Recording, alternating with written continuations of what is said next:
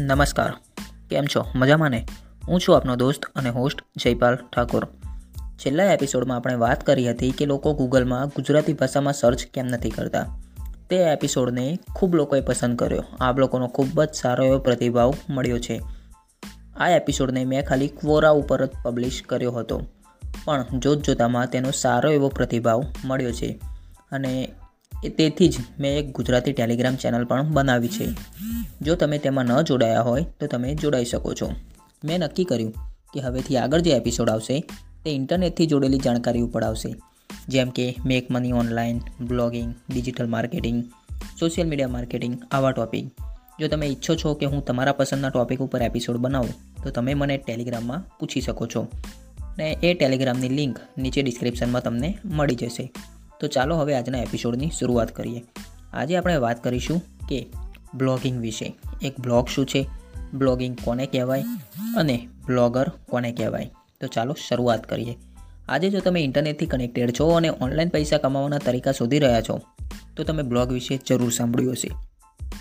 એક વાત તો સાચી છે કે બ્લોગિંગથી પૈસા કમાવી શકાય, પણ એ પૈસા કમાવા માટે તમારે શરૂઆતમાં તમારો સમય અને મહેનત સાથે સાથે થોડા પૈસા પણ ઇન્વેસ્ટ કરવા પડશે.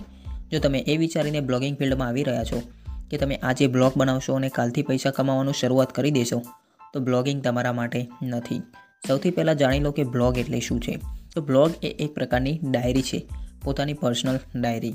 તમે જાણતા હશો કે પહેલાંના સમયમાં લોકો ઇન્ટરનેટ એટલો વિકસિત નહોતો થયો, ત્યારે લોકો પોતાની એક ડાયરી લખતા હતા. બસ એ જ ડાયરી આજે ડિજિટલ રૂપ લઈ લીધું છે, જે પબ્લિકલી લોન્ચ છે.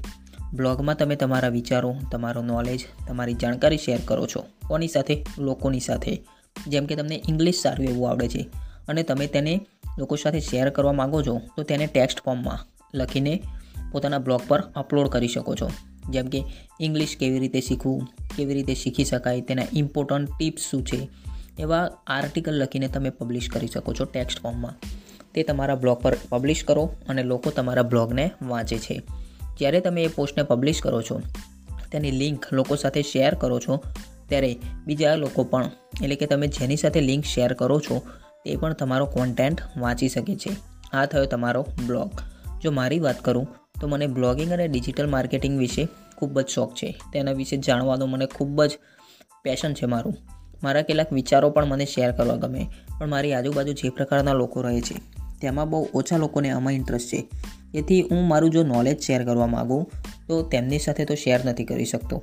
તેથી મેં મારી આ જે જાણકારી છે, એ શેર કરવા માટે મેં એક બ્લોગ બનાવ્યો.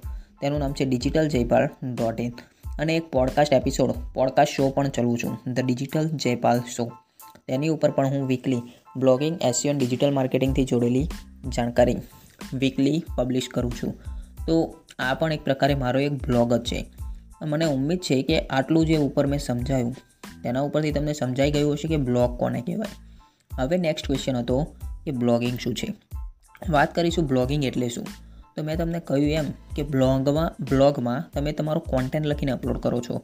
જો જરૂર હોય તો તેમાં ફોટો અને વીડિયો પણ એડ કરો છો. તો આ જે પ્રોસેસ છે, તેને બ્લોગિંગ કહેવાય.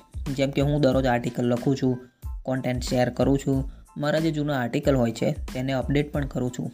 તો આ જે એક પ્રકારનું સર્કલ છે, જે પ્રોસેસ થઈને તેને બ્લોગિંગ કહેવાય. ટૂંકમાં કહું કે આપણે આપણા બ્લોગ પર જે પ્રોસેસ કરીએ, જે એક્શન લઈએ, તેને બ્લોગિંગ કહેવાય. હવે જાણીશું કે બ્લોગર કોને કહેવાય. બ્લોગ અને બ્લોગિંગ જાણ્યા પછી એ તો મને ઉમ્મીદ છે થોડી ઘણી કે તમે એટલું સમજી ગયા છો કે બ્લોગર કોને કહેવાય.